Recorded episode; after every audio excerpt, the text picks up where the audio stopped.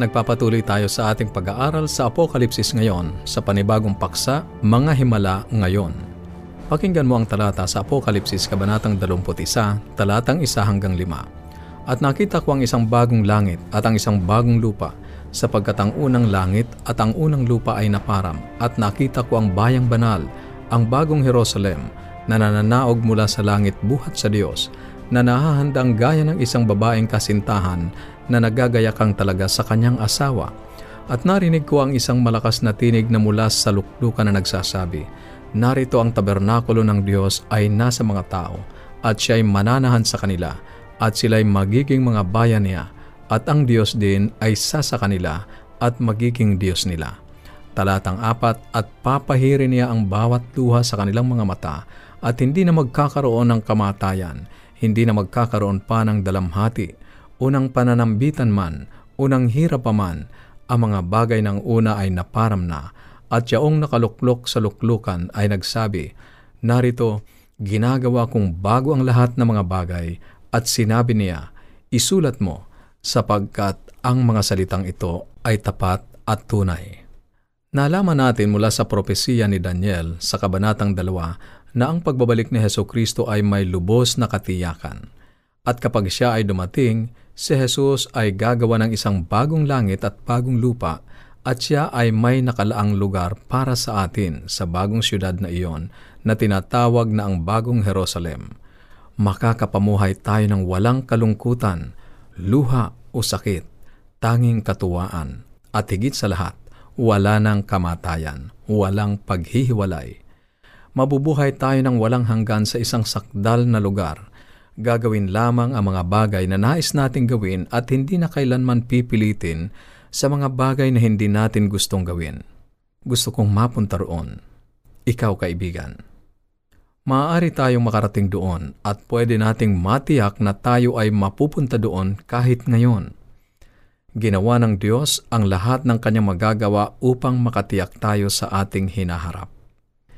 Hindi ko tiyak kung ilan ang nakikinig ngayon na naniniwala sa mga himala. Umaasa akong isa ka sa naniniwala sa himala, sapagkat ang Diyos ay gumagawa ng mga himala kahit ngayon. Gumagawa siya ng himala ng pagpapagaling, himala ng propesiya, iba't ibang wika, pagpapalayas ng demonyo, at marami pang ibang himala.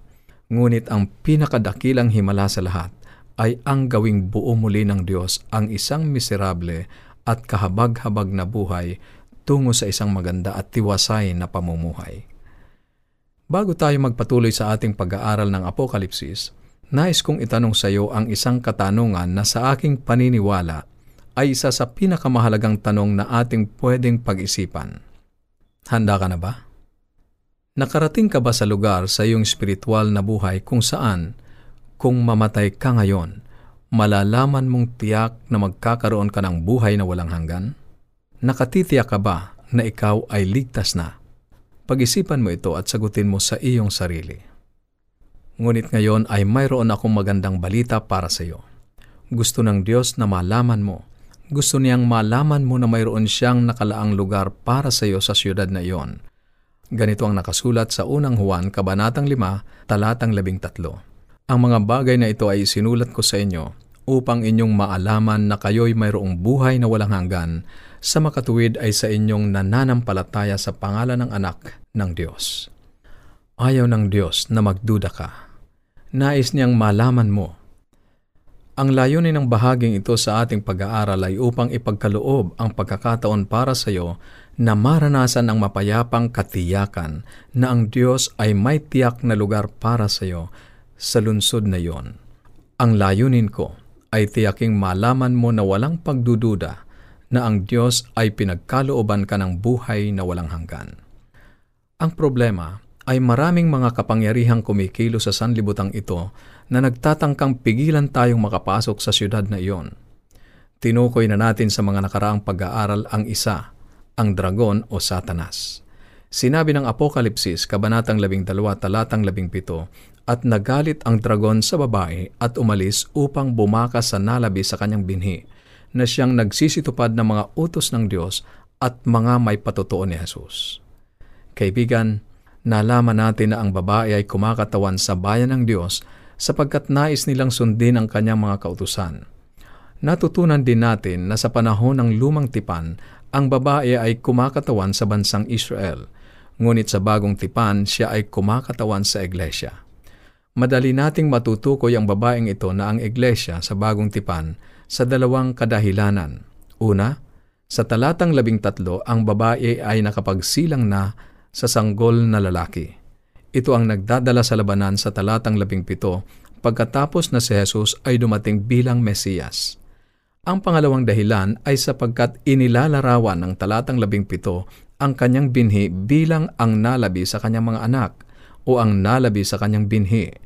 Ang nalalabi sa nalabi ay ang pinakahuli o natitira sa bayan ng Diyos sa lupang ito bago dumating si Jesus. Pansinin na ang dalawang punterya ng pag-atake ay ang mga kautusan ng Diyos at ang patutuo ni Jesus. Ang kabanatang labing tatlo at labing apat ay binuksan ang labanan ng mas detalyado.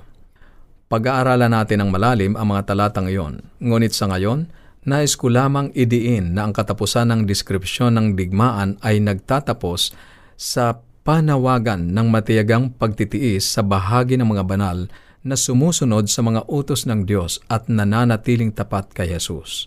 Apokalipsis Kabanatang 14, Talatang 12 ang parehong-parehong mga puntirya ng pag-atake, ang mga utos ng Diyos at ang Ebanghelyo ni Heso Kristo ay tulad ng mga pabalat ng isang aklat na pinagsasama ang kabuuan.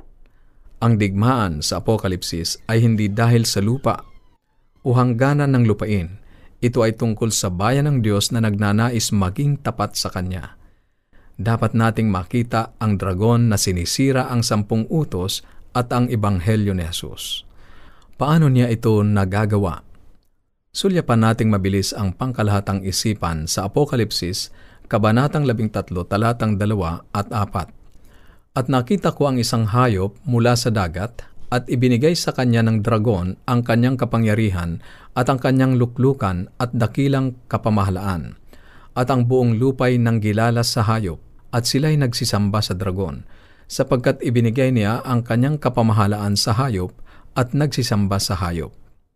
Huwag nating kalilimutang si Satanas ay sinisikap na agawin ang katapatan ng bayan ng Diyos. Alam niyang hindi siya pwedeng magpakita bilang demonyo at sabihin, Ako si Satanas, sambahin ninyo ako. Walang sino man sa anak ng Diyos ang madadaya niya ng ganoon. Ang kanyang plano ay ibigay ang kanyang kapangyarihan sa hayop upang ang mga sumasamba sa hayop ay sa katotohanan siya ang sinasamba. Ngunit paano niya madadala ang maraming tao sa pagsamba sa hayop? Sangayon sa Apokalipsis, Kabanatang 13, talatang 11 hanggang 14, at nakita ko ang ibang hayop, ang bulaang propeta, na umaahon sa lupa at may dalawang sungay na katulad ng isang kordero, at pinasasamba niya ang lupa at ang nangananahan dito sa unang hayop, at siya'y gumagawa ng mga dakilang tanda at nadadaya niya ang mga nananahan sa lupa dahil sa mga tanda na sa kanya'y ipinagkaloob na magawa. Nalaman na natin na ang bulaang propeta ay lilitaw na parang totoong propeta, nagagamit ng mga himala sa pagtatangkang dayain ang mga tumutupad ng kautusan ng Diyos at may mga patutuo o pananampalataya ni Jesus sangayon sa Apokalipsis, Kabanatang 14, Talatang 12. Napakinggan din natin sa ating ikalawang pag-aaral kung gaano kahalaga sa atin na maunawaan na dahil ang bulaang propeta ay gumagamit ng mga himala upang madaya ang mga tao na sambahin ang hayop. Ang mga himala kung gayon ay hindi magagamit na patunay upang sabihing ito ay sa Diyos o gawa iyon ng Diyos, lalo na kung ang mga himala ay binabaliwala ang pagsunod sa mga kautusan ng Diyos. Ngayon ay ito ang totoong nakakagulat pansining inilarawan ni Juan ang bulaang propeta na ikalawang hayop na kagaya ng isang kordero. Kaibigan, ang kordero ay laging sumisimbolo kay Jesus, ang kordero ng Diyos. Kaya ang mga nakikinig at sumusunod sa bulaang propeta ay ang totoong sinasamba ay si Satanas, ang dragon, sapagkat ibinigay niya ang kanyang kapangyarihan sa hayop at ang bulaang propeta ay dinadaya ang mga anak ng Diyos sa pagsamba sa hayop ngunit inaakala nilang ang kanilang sinusunod ay si Jesus sapagkat ang hayop ay kagaya ng kordero. Kaya dapat tayong maging maingat. Si Jesus man ay binalaan na ang kanyang mga alagad sa kanyang kapanahunan sangayon sa Mateo Kabanatang 7, talatang 15. Mangag-ingat kayo sa mga bulaang propeta na nagsisilapit sa inyo na may damit tupa datapwat sa loob ay mga lubong mani nila. Kaibigan, hindi lalapit sa atin ang kampo ng kaaway sa isang nakakatakot na anyo. Sinabi ng talata na siya ay magdadamit na parang tupa na kagaya ng kordero upang mas epektibo niyang madaya ang mga anak ng Diyos. Ang walang kabanalang pagkakaisang ito sa pagitan ng dragon, ng hayop at ng bulaang propeta ay naging napakabisa na anupat sinasabi ng Apokalipsis Kabanatang 13 talatang 8 ang ganito. Ang lahat ng nananahan sa lupa ay nagsisamba sa Kanya na ang kani-kaniyang pangalan ay hindi nasusulat sa aklat ng buhay ng kordero na pinatay buhat ng itatag ang sanlibutan. Kaibigan, napakahalaga sa ating matiyak na nakikilala ang pagkakaiba ng hayop na kagaya ng kordero at ng tunay na kordero ng Diyos. Sa susunod nating pag-aaral, matututunan natin ng higit kung paano magiging matagumpay laban sa dragon, sa hayop at sa bulaang propeta upang matiyak natin na ang ating mga pangalan ay nakasulat sa aklat ng buhay ng kordero at ang ating sinusunod ay ang tunay na kordero ng Diyos.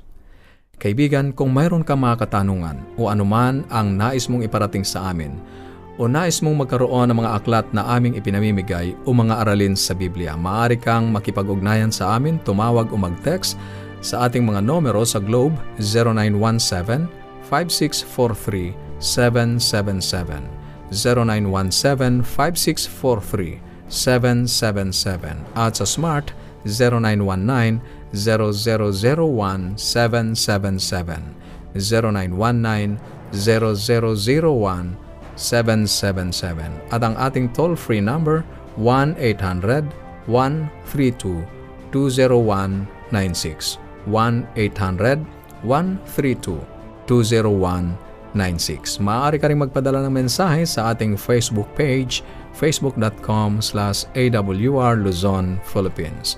facebook.com slash awr Luzon, Philippines. O dumalaw sa ating website, www.awr.org www.awr.org